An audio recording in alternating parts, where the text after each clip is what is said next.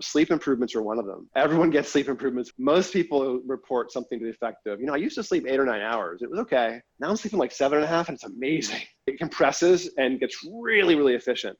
Um, and they're waking up, you know, early in the morning now without an alarm, refreshed, and you know, they can fall asleep at will. And then everyone gets better executive function tone too. So if you have ADHD, it eliminates it. But if you don't have ADHD, it means you have more control at the edges of your performance when you're fatigued, when you're stressed.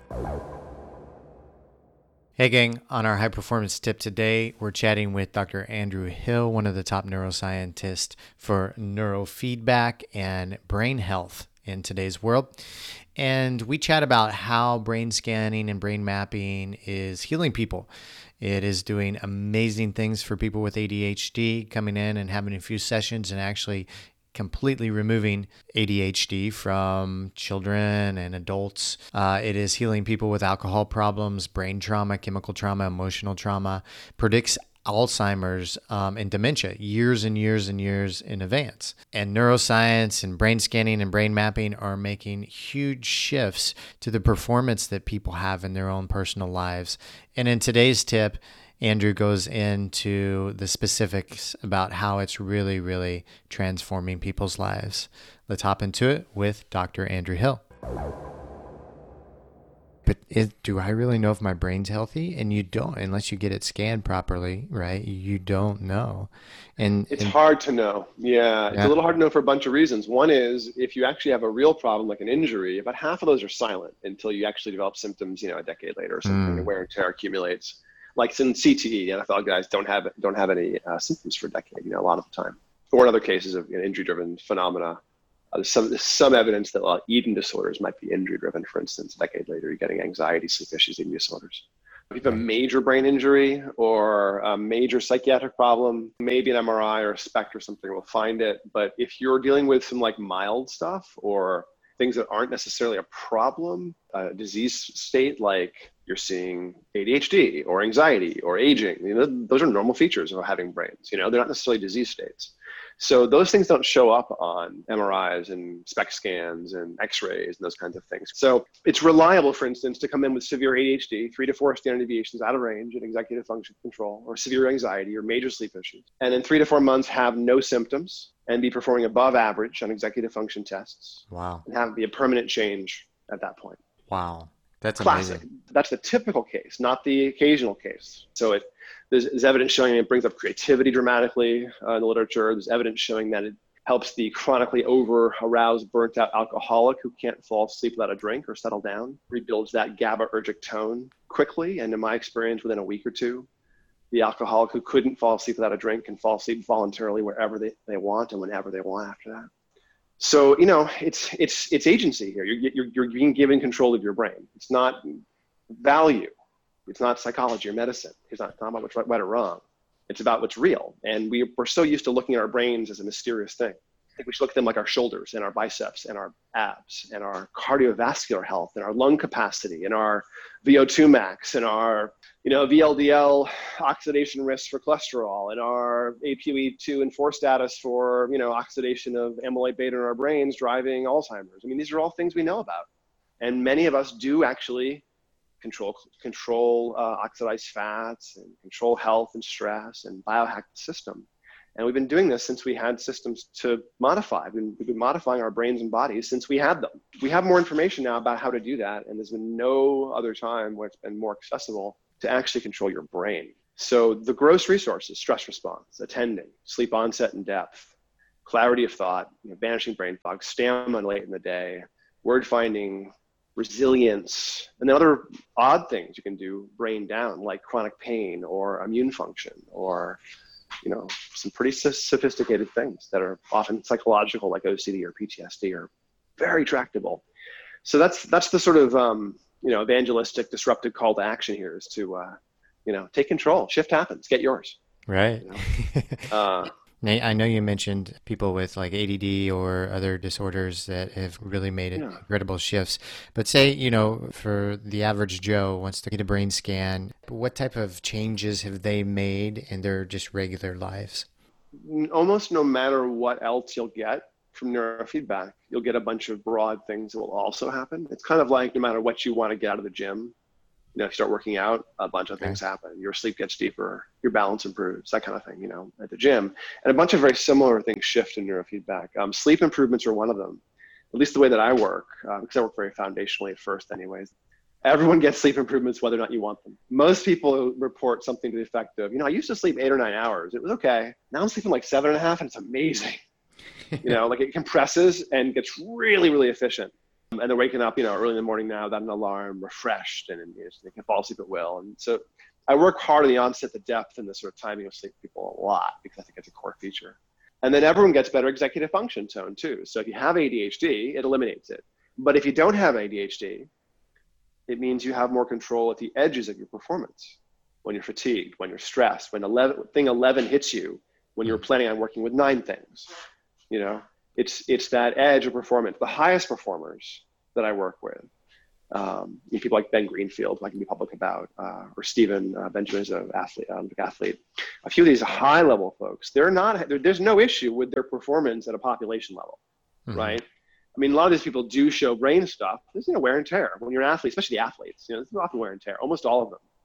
A couple folks I've been shocked to you know, make it their job to hit their head haven't had brain issues. I'm not sure why, but almost everyone who's a little bit physical, you know, will have a little wear and tear. Doesn't doesn't mean it's like a brain injury per se. You can think of it as you know akin to like an athlete having some you know scar tissue in their knee or their shoulder that aches here and there. It's you know, it's it's okay. it's it's constraining performance.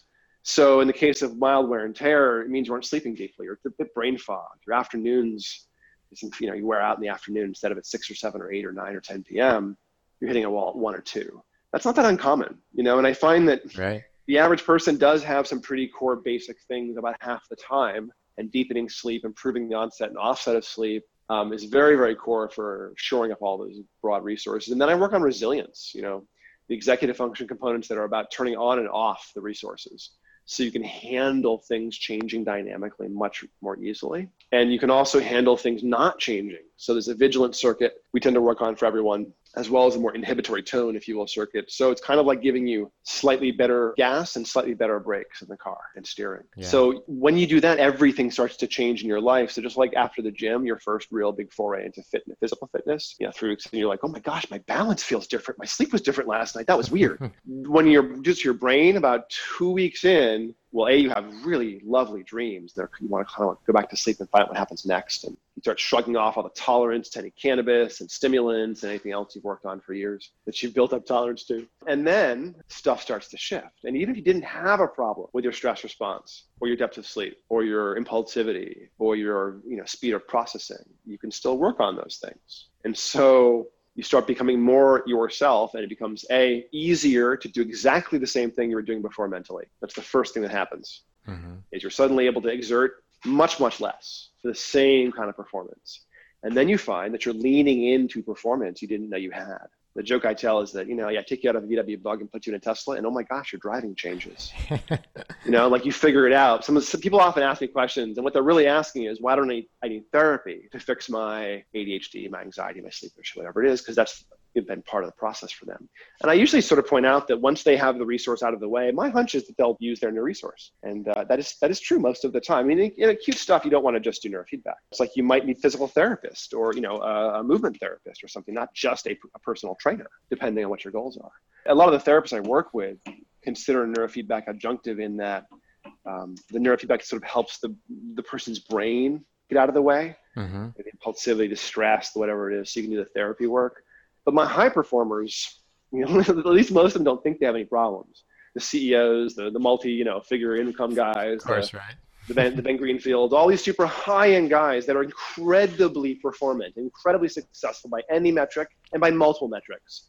You know, you pick someone like Ben, business, lifestyle, mm-hmm. personality. Mm-hmm. I mean, he's got everything dialed in. He's an incredibly well adjusted guy who's in unbelievable shape, who's crushing it in business and, and he's he's really nice. He's actually a really nice guy. Mm-hmm. But even these folks that come in with everything dialed in, I look at the brain and go, oh, look at this. You got a little bit of, uh, you know, a lot of times the CEO types have a touch of rumination or perseveration.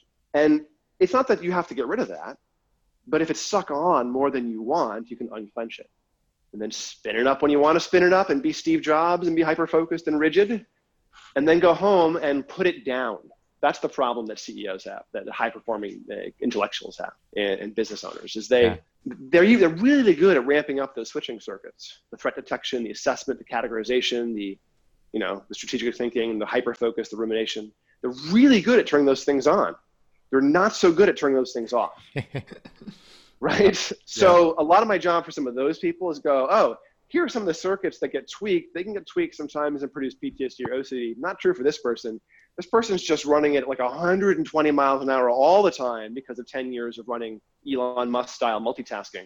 Um, and they probably haven't learned, there's no longer any intermediate speeds, and it's quite stressful. They often come to me not because there's any performance issues, but because they feel like they're exerting quite a lot and there's not enough flexibility to be as patient with their spouse or kids or other business or other thing they have to do or they've kind of forgotten the joy of what they're doing because they've been grinding for two to four years especially those mm-hmm. especially the early entrepreneurs that i work with those really high powered guys in silicon beach silicon valley some of the guys from, from texas oil you know startups a lot of these guys that work really hard and grind in the startup mode that we, we have to do these days mm-hmm. will work incredibly hard for one to two years and then keep doing that for startups or they'll hit that sweet spot, and I use that term ironically, of about two to five years in their companies, which is when you have to go from a small to a large company.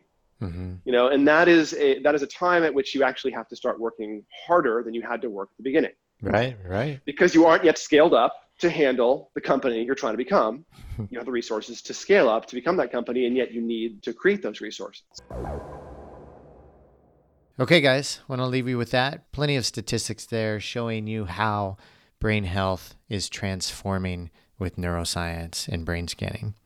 If you like what you're hearing and want to make sure you don't miss out on any of these high performance tips, please subscribe, leave us a review, and share with your friends.